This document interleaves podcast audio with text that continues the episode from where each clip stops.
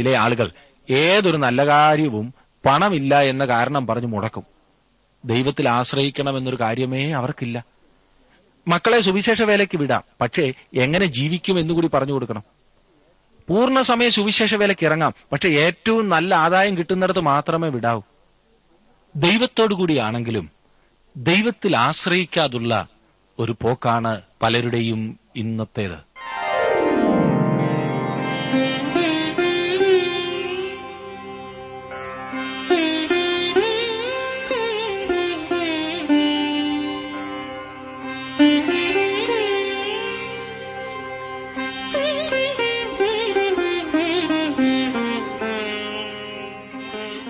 T W ആറിന്റെ വേദപഠന class ആരംഭിക്കുകയാണ്. ജീവസന്ദേശം.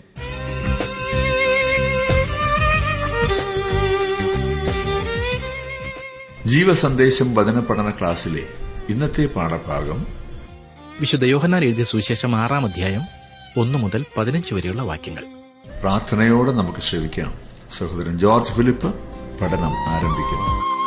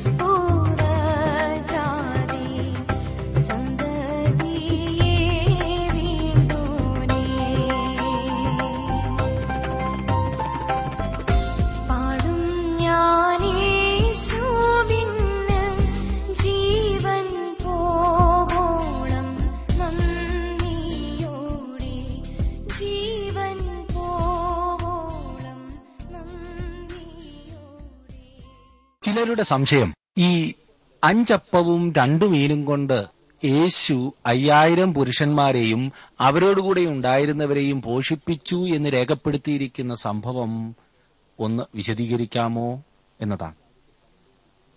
ഈ കാര്യത്തിൽ പലരുടെയും വിശദീകരണം പാവപ്പെട്ട ജനങ്ങളെ വിഷമിപ്പിക്കുന്നു. പ്രത്യേകിച്ചും വേദപണ്ഡിതന്മാർ എന്ന് സ്വയം വിശേഷിപ്പിക്കുന്ന പലരുടെയും വിശദീകരണം. ഒരു കൂട്ടർ പറയുന്നത് അവിടെ കൂടിയിരുന്ന സകലരുടെയും കൈകളിൽ അപ്പമുണ്ടായിരുന്നു അവരെല്ലാം അത് തനിക്കായി തന്നെ സൂക്ഷിച്ചു വെച്ചിരിക്കുകയായിരുന്നു. എന്നാൽ യേശു ആവശ്യപ്പെട്ടപ്പോൾ എല്ലാവരും അത് മുൻപോട്ട് കൊണ്ടുവന്ന് ഒരുമിച്ച് കൂട്ടുകയും അത് വിളമ്പി സകലർക്കും യേശു ഒരുപോലെ കൊടുക്കുകയുമാണ് ചെയ്തതെന്ന്. ഈ വിശദീകരണം വിശ്വസിക്കുന്നതിനേക്കാൾ എളുപ്പം യേശു ഒരു അത്ഭുതം പ്രവർത്തിച്ചെന്ന് വിശ്വസിക്കുകയാണ് ഇല്ലേ? എല്ലാ വീട്ടിൽ നിന്നും ഒരുപോലെയുള്ള അപ്പവും മീനും കൊണ്ടുവന്നിരുന്നു എന്നല്ല ഈ കൂട്ടർ പറയുന്നത്.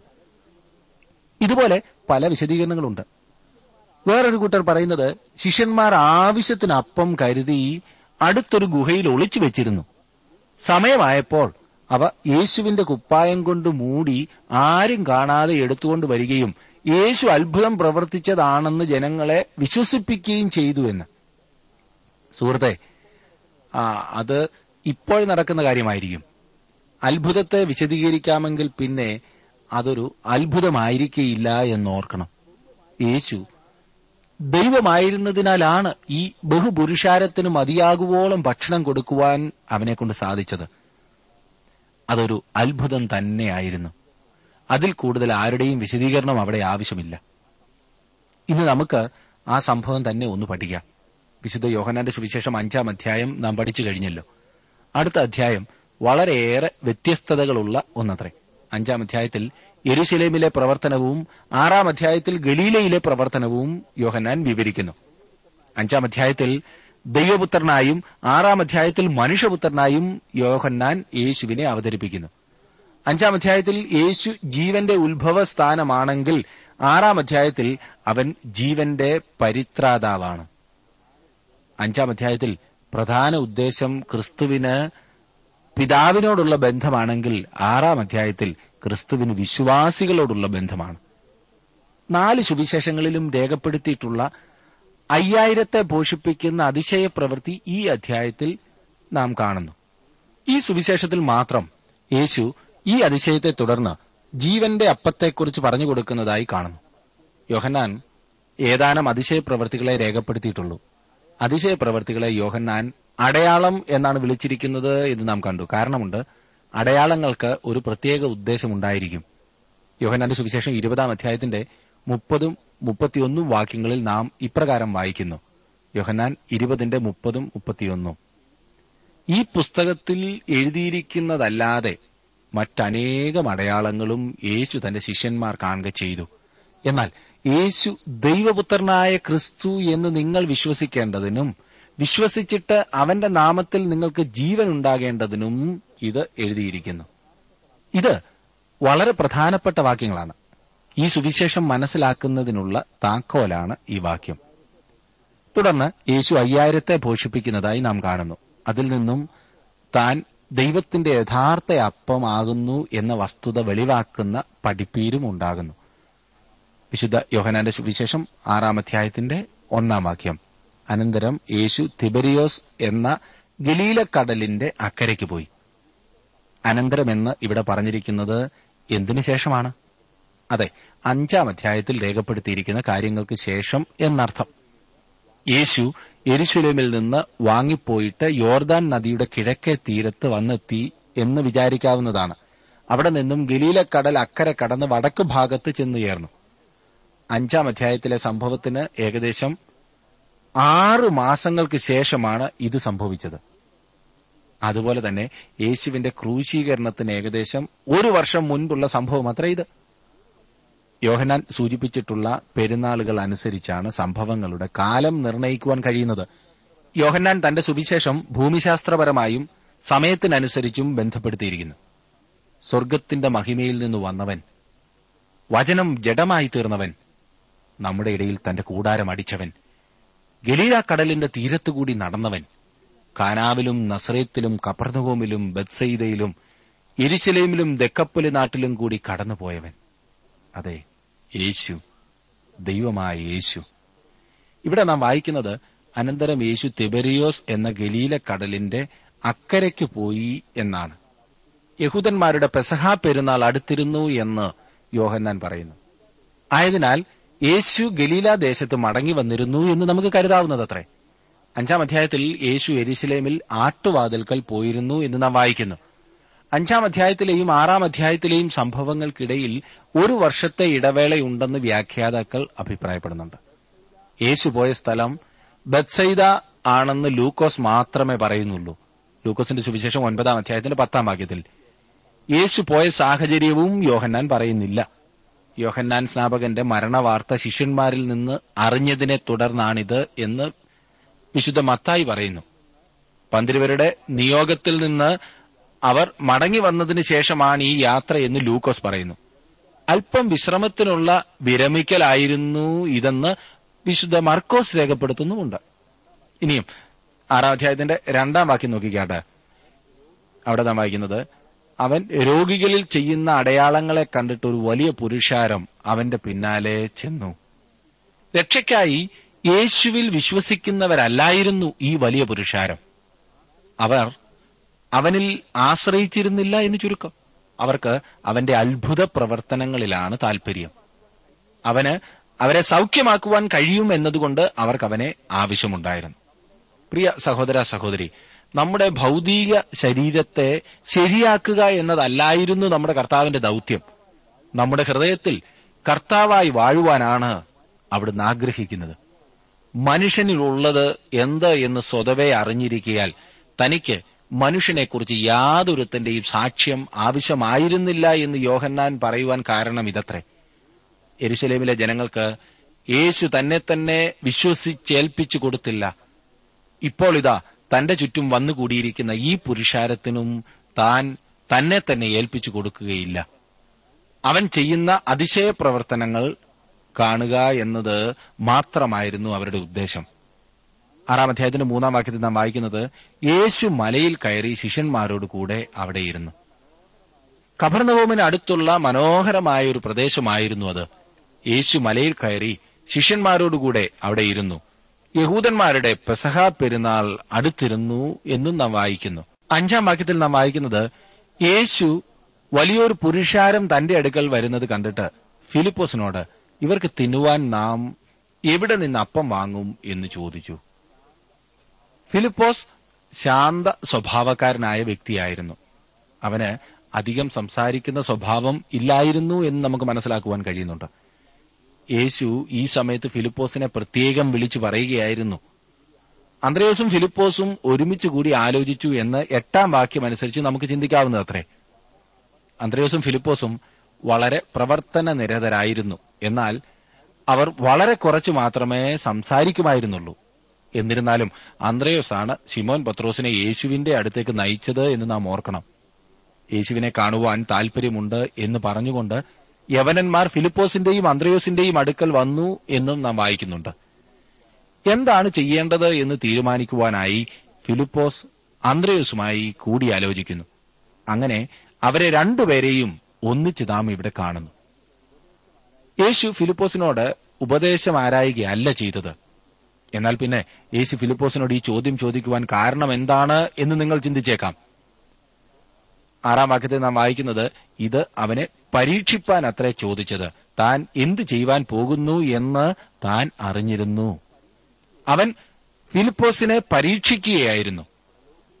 ഇവിടെ പരീക്ഷിക്കുക എന്നതിന് പ്രലോഭിപ്പിക്കുക എന്ന അർത്ഥമല്ല പരിശോധിക്കുക എന്ന അർത്ഥമാണ്. ഇങ്ങനെയുള്ള ഒരു പ്രതിസന്ധിയെ ഫിലിപ്പോസും മറ്റ് ശിഷ്യന്മാരും എങ്ങനെ അഭിമുഖീകരിക്കും എന്ന് അവരെ പരിശോധിക്കുകയായിരുന്നു. അവർ കർത്താവിൽ എന്തുമാത്രം ആശ്രയിക്കുമെന്ന് പരിശോധിക്കുകയായിരുന്നു. തന്റെ മക്കളുടെ ഓരോരുത്തരുടെയും ജീവിതത്തിൽ കർത്താവ് ഇങ്ങനെ പരീക്ഷ കൊണ്ടുവന്നു എന്ന് വന്നേക്കാം. എന്താണെന്ന് വെളിപ്പെടുത്താതെ തന്നെ നമുക്ക് അസാധ്യമെന്ന് തോന്നുന്നവ ചില കർത്തവ്യങ്ങൾ നമ്മുടെ മുൻപിൽ വയ്ക്കും. എങ്ങനെ എന്ന ചോദ്യം ഉന്നയിക്കാതെ അവയെ അനുസരിക്കുവാൻ നാം തയ്യാറാകണം. വളരെയേറെ ബുദ്ധിമുട്ടുകൾ മുൻപിൽ കണ്ടെന്ന് വന്നേക്കാം. എന്നാൽ നാം അനുസരിക്കുവാൻ തയ്യാറാണെങ്കിൽ ആശ്രയിക്കുവാൻ തയ്യാറാണെങ്കിൽ നമ്മെ നടത്തുവാൻ അതെ അത്ഭുതകരമായി നടത്തുവാൻ യേശു ആഗ്രഹിക്കുന്നു. ഫിലിപ്പോസ് കൂടി വന്നിരുന്ന ബഹുപുരുഷാരത്തെ നോക്കി. കുട്ടികളും സ്ത്രീകളും കൂടാതെ അയ്യായിരത്തോളം പുരുഷന്മാർ തന്നെ. ഒരു പുരുഷനോടുകൂടി ഒരു സ്ത്രീയും ഒരു കുട്ടിയും എങ്കിലും വന്നിരുന്നു എന്ന് കണക്ക് കൂട്ടിയാൽ തന്നെ പതിനയ്യായിരത്തിലധികം ആളുകൾ ഉണ്ടായിരുന്നു എന്നത്രേ ഞാൻ ചിന്തിക്കുന്നത്. അക്കാലത്ത് ആ പ്രദേശത്ത് അത് ഒരു വലിയ കൂട്ടമായിരുന്നു. നമ്മുടെയൊക്കെ കൂട്ടങ്ങളിൽ ഇന്ന് നൂറ്റൻപത് പേര് വന്നു കഴിഞ്ഞാൽ തന്നെ അത് വലിയ കൂട്ടമാണല്ലോ. ഏതായാലും അവരെ കണ്ടപ്പോൾ ഫിലിപ്പോസ് ഒരു അതിശയപ്രവൃത്തിയെക്കുറിച്ച് ചിന്തിച്ചിരുന്നില്ല. ഏഴാം വാക്യത്തിൽ നാം വായിക്കുന്നത് ഫിലിപ്പോസ് അവനോട് ഓരോരുത്തർക്ക് അല്പാൽപം ലഭിക്കേണ്ടതിന് ഇരുന്നൂറ് പണത്തിന് അപ്പം മതിയാകെയില്ല എന്നുത്തരം പറയും. എന്താണ് ഫിലിപ്പോസ് ഇരുന്നൂറ് പണത്തിന് അപ്പം വാങ്ങുന്ന കാര്യം എടുത്തു പറഞ്ഞിരിക്കുന്നത്? ആ സമയം ഖജനാവിൽ ഉണ്ടായിരുന്നത് അത്രയും പണമായിരിക്കാം എന്നത്രേ എന്റെ വിശ്വാസം. ഒരുപക്ഷെ അന്ന് രാവിലെ നമ്മുടെ യൂത തന്റെ പക്കലുള്ള പണത്തിന്റെ കണക്ക് പറഞ്ഞിരിക്കാം. ഫിലിപ്പോസ് പുരുഷാരത്തെ നോക്കി എന്നിട്ട് ഖജനാവിലുള്ള ആ ആ പണത്തെക്കുറിച്ച് ഓർത്തു. അനന്തരം ഇരുന്നൂറ് പണത്തിന് അപ്പം വാങ്ങിയാൽ ഈ പുരുഷാരത്തിന് മതിയാകെയില്ല എന്ന് പറഞ്ഞു. ഇവിടെ പണം എന്ന് പറഞ്ഞിരിക്കുന്നത് റോമൻ നാണയമായ ദനാരീസിനെ കുറിച്ചാണ് ഒരു ദനാരിയസ് ഒരു സാധാരണ കൂലിക്കാരന്റെ ഒരു ദിവസത്തെ കൂലിയായിരുന്നു. ശിഷ്യന്മാർ യേശുവിന് ഉപദേശം നൽകിയതായി മറ്റു സുവിശേഷങ്ങളിൽ എഴുതിയിരിക്കുന്നു. പുരുഷാരത്തെ നീ എന്തുകൊണ്ട് പറഞ്ഞയക്കുന്നില്ല എന്ന് അവർ ചോദിച്ചു. നാം അവരെ പറഞ്ഞയക്കുന്നില്ല അവരെ ഇരുത്തി അവർക്ക് ഭക്ഷണം കൊടുക്കുവാൻ പോവുകയാണ് എന്ന് കർത്താവ് മറുപടി പറഞ്ഞു. ഒൻപതാം അധ്യായത്തിന് ലൂക്കോസിന്റെ സുവിശേഷം ഒൻപതാം അധ്യായത്തിന്റെ പന്ത്രണ്ട് മുതൽ പതിനഞ്ച് വരെയുള്ള വാക്യങ്ങളിൽ നമുക്കത് കാണുവാൻ സാധിക്കും. ഈ ശിഷ്യന്മാർ അവസാനം വിളമ്പിക്കൊടുക്കുന്ന സേവകരായി തീർന്നു ആദ്യം ഉപദേശകന്മാരായിരുന്നു. ഇപ്പോഴ് വിളമ്പുകാരായി. ഇവിടെ ഒരു കാര്യം സൂചിപ്പിക്കട്ടെ. സഭകളിലും ഇതുപോലെ സ്ഥാനവും പദവിയും കാക്ഷിക്കുന്ന അനേകരെ കാണാവുന്നതത്രേ. അവർ പ്രസംഗകർക്ക് ഉപദേശം കൊടുക്കുന്നു. എന്നാൽ അവർക്ക് ആത്മീയമായി വിവേചനം അല്ലെങ്കിൽ അതുപോലെയുള്ള വിവേചനാശക്തി ഉണ്ടായിരിക്കില്ല വിശക്കുന്ന പുരുഷാരത്തിന് ജീവന്റെ അപ്പം എല്ലായ്പ്പോഴും വിളമ്പിക്കൊടുക്കേണ്ട ആളുകളാണ് ഈ പറയുന്നവർ. എന്നാൽ എല്ലായ്പ്പോഴും മറ്റുള്ളവർക്ക് ഉപദേശവും ആലോചനയും കൊടുക്കുന്നവരാണ് അവർ. അതിനാണ് അവരുടെ താല്പര്യം മുഴുവൻ. ഇവിടെ ഫിലിപ്പോസിനെ കർത്താവ് വിളിക്കുകയും ആവശ്യത്തിന് അപ്പം വാങ്ങുവാൻ മതിയായ പണം ഇല്ല എന്ന് ഫിലിപ്പോസ് മറുപടി നൽകുകയും ചെയ്തു. ഇവിടെ കർത്താവ് ചോദിച്ചതിന്റെ മറുപടിയല്ല ഫിലിപ്പോസ് പറയുന്നത്. കർത്താവ് ചോദിച്ചത് അപ്പം എവിടെ നിന്ന് വാങ്ങുമെന്നാണ്. എത്ര പണത്തിന് വാങ്ങുമെന്നല്ല. ഏത് പ്രശ്നവും പണത്തിന്റെ അടിസ്ഥാനത്തിൽ കാണുന്നവരുടെ പ്രതിനിധിയാണ് ഈ ഫിലിപ്പോസ്. ചില ആളുകൾ ഏതൊരു നല്ല കാര്യവും പണമില്ല എന്ന കാരണം പറഞ്ഞു മുടക്കും. ദൈവത്തിൽ ആശ്രയിക്കണമെന്നൊരു കാര്യമേ അവർക്കില്ല. മക്കളെ സുവിശേഷ വേലയ്ക്ക് വിടാം. പക്ഷേ എങ്ങനെ ജീവിക്കും എന്നുകൂടി പറഞ്ഞു കൊടുക്കണം. പൂർണസമയ സുവിശേഷ വേലയ്ക്ക് ഇറങ്ങാം. പക്ഷെ ഏറ്റവും നല്ല ആദായം കിട്ടുന്നിടത്ത് മാത്രമേ വിടാവൂ. ദൈവത്തോടുകൂടിയാണെങ്കിലും ദൈവത്തിൽ ആശ്രയിക്കാതുള്ള ഒരു പോക്കാണ് പലരുടെയും ഇന്നത്തേത്. ഫിലിപ്പോസും അന്ത്രയോസും ഒരുമിച്ചുണ്ടായിരുന്നതിനാൽ അന്ത്രയോസ് തുടർന്ന് സംസാരിക്കുന്നു. നാം യോഹനാന സുവിശേഷം ആറാം അധ്യായത്തിന്റെ എട്ടും ഒൻപതും വാക്യങ്ങളിൽ കാണുവാൻ സാധിക്കുന്നത് ശിഷ്യന്മാരിൽ ഒരുത്തനായി സിമോൻ പത്രോസിന്റെ സഹോദരനായ അന്ത്രയോസ് അവനോട് ഇവിടെ ഒരു ബാലകനുണ്ട്. അവന്റെ പക്കൽ അഞ്ച് യവത്തപ്പവും രണ്ട് മീനുമുണ്ട്. എങ്കിലും ഇത്ര പേർക്ക് അത് എന്തുള്ളൂ എന്ന് പറഞ്ഞു. പുരുഷാരത്തിനിടയിൽ അന്ത്രയോസ് ഒരു പരിവേഷണമൊക്കെ നടത്തിയതായി കാണാം. അന്ത്രയോസിനെയും ഫിലിപ്പോസിനെയും അവിടെയും ഒരുമിച്ച് നാം കാണുന്നു. ഫിലിപ്പോസ് പറയുന്നത് അവരുടെ ഖജനാവിലെ പണത്തിന് അപ്പം വാങ്ങിയാൽ അത് മതിയാവുകയില്ല എന്നാണ്. അന്ത്രയോസ് പറയുന്നത് ഒരു ബാലകന്റെ പക്കൽ താൻ കണ്ടെത്തിയത് വെറും അഞ്ചപ്പവും രണ്ട് മീനും മാത്രമാകുന്നു എന്നാണ്. ഇത് ചെറിയ അപ്പവുമായിരുന്നു അന്ത്രയോസിന് ചെയ്യുവാൻ കഴിഞ്ഞത് അത്രമാത്രമായിരുന്നു ഇത് ഇത്ര വലിയ പുരുഷാരത്തിന് എന്തുള്ളൂ? ഫിലിപ്പോസും അന്ത്രയോസും സംശയാലുക്കളാണ്. വൈഷമ്യത്തിന്റെ ആധിക്യത്തെക്കുറിച്ച് ഫിലിപ്പോസും കൈവശമുള്ളതിന്റെ നിസാരതയെക്കുറിച്ച് അന്ത്രയോസും വ്യാകുലപ്പെടുന്നു. ആവശ്യത്തിനുള്ള അപ്പമോ പണമോ അവർക്കില്ലെങ്കിലും ആവശ്യം പരിഹരിക്കുവാൻ പ്രാപ്തനായ ഒരു നല്ല കർത്താവ് അവർക്കുണ്ട് എന്ന് അവർ ഓർക്കുന്നില്ല. ഓർക്കുക മാനുഷിക അപര്യാപ്തത പലപ്പോഴും ദൈവശക്തി പ്രദർശിപ്പിക്കാനുള്ള അവസരമാണ്. തങ്ങൾക്കെല്ലാം സമൃദ്ധിയായിട്ടുണ്ട് എന്ന ചിന്തയാണ് പലരെയും ദൈവത്തിൽ ആശ്രയിക്കുവാൻ സമ്മതിക്കാത്തത്. അതുകൊണ്ടാണ് ആവശ്യം വരുമ്പോൾ മാത്രം പ്രാർത്ഥന ആവശ്യം വരുമ്പോൾ മാത്രം ഭക്തി എല്ലാം കൊണ്ടും തികഞ്ഞവരാണെങ്കിൽ പിന്നെ ദൈവത്തെ എന്തിനാണ്? വേറൊരു കൂട്ടർ സംശയിക്കുകയാണ്. ഈ ഒന്നിനും കഴിവില്ലാത്ത എന്നെ ദൈവം എങ്ങനെ ഉപയോഗിക്കുവാനാണ് എന്ന ചിന്ത. എന്റെ കൈവശം ആകെയുള്ളത് ഈ ദരിദ്രമായ വകകൾ മാത്രമാണ്. അഞ്ചപ്പവും രണ്ടു മീനും.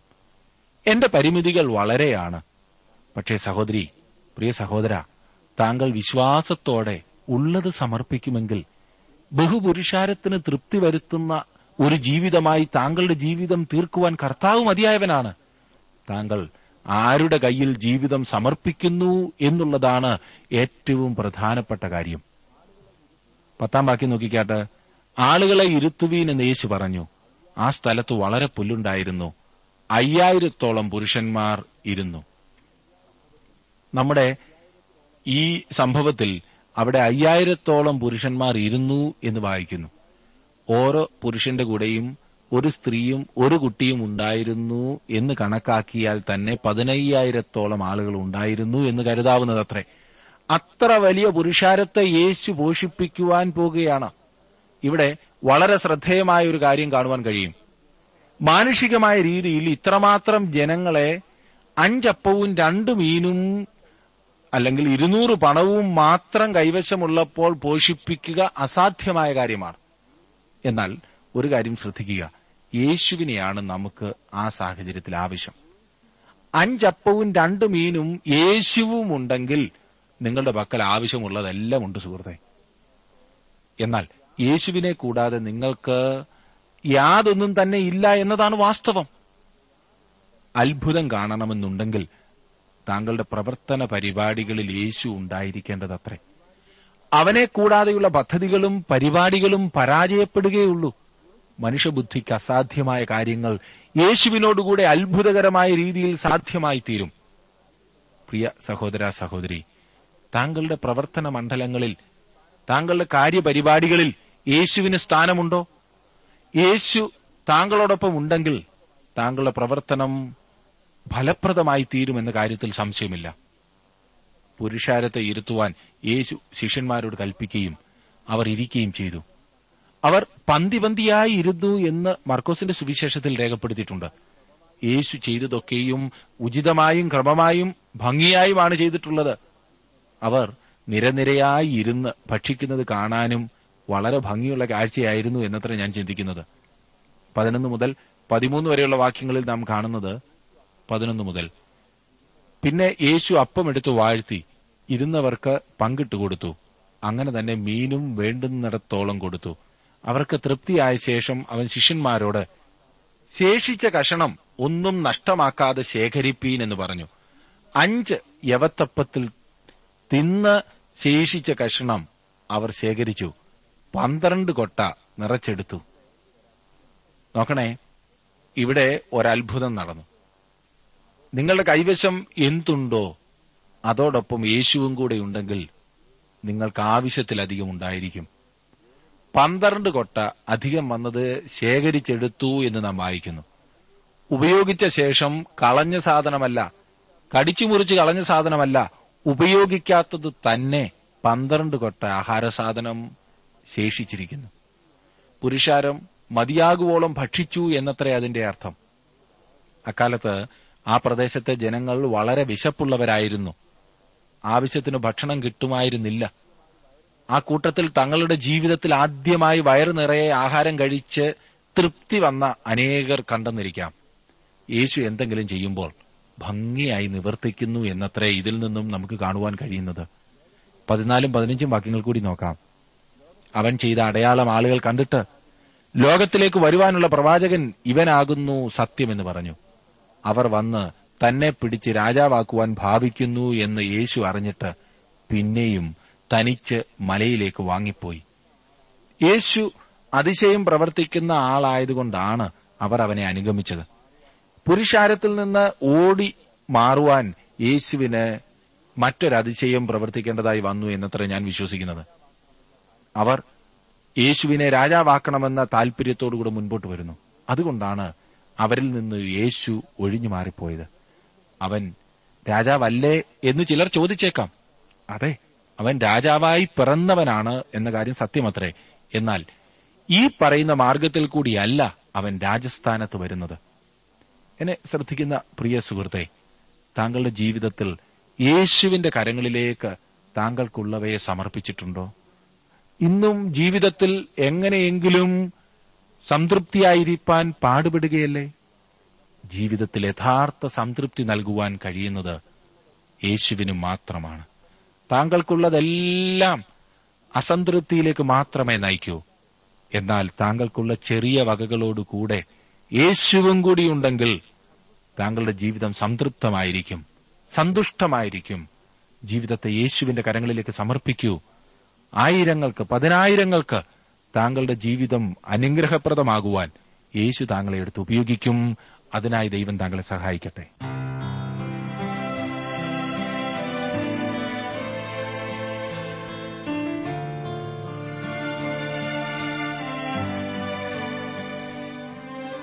ഇന്നത്തെ ജീവസന്ദേശ പഠന ക്ലാസ്സിലൂടെ ഞങ്ങളെ ശ്രദ്ധിച്ച എല്ലാ പ്രിയ ശ്രോതാക്കളോടുമുള്ള നന്ദിയെ അറിയിക്കട്ടെ. ദൈവവചനം കൃത്യമായി ക്രമമായി പഠിക്കുവാൻ ലഭിച്ചിരിക്കുന്ന ഈ അസുലഭ അവസരം പ്രയോജനപ്പെടുത്തുകയും സ്നേഹിതരെ അതിനായി ഉത്സാഹിപ്പിക്കുകയും ചെയ്യുക. അഭിപ്രായങ്ങളും നിർദ്ദേശങ്ങളും പ്രാർത്ഥനാ വിഷയങ്ങളും ഞങ്ങളെ അറിയിക്കുക. ഈ പുസ്തകത്തിന്റെ വിഷയവിഭജനം audio C D S D card എന്നിവ ആവശ്യമെങ്കിൽ ഞങ്ങളുമായി ബന്ധപ്പെടുക. ഞങ്ങളുടെ വിലാസം ജീവസന്ദേശം പോസ്റ്റ് ബോക്സ് നമ്പർ മൂന്ന് തിരുവല്ല അഞ്ച് Keralam. Phone zero four six nine two seven zero zero two eight four mobile nine four four seven seven six seven three seven eight ഞങ്ങളുടെ email address Malayalam T T V at radio eight eight two dot com വെബ്സൈറ്റിലും ഞങ്ങളുടെ programme ലഭിക്കുന്നതാണ്. ഞങ്ങളുടെ website W W W dot radio eight eight two dot com കാട്ടൂലീവിൻ ശാഖയായിരുന്ന എന്നിൽ നല്ല ഭാരം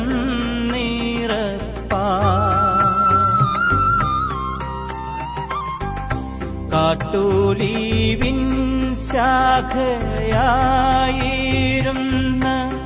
എന്നിൽ നല്ല ഫലം നീറപ്പാ. അവൻ ചെന്നി നല്ലോലീവിൻ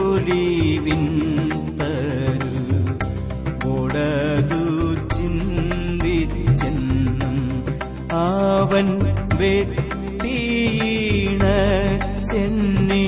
നല്ലോലീവിൻ തരു. ഒടതു ചിന്തിച്ചെന്നും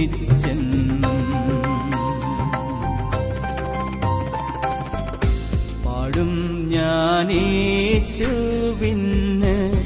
ജീവൻ പോവോളം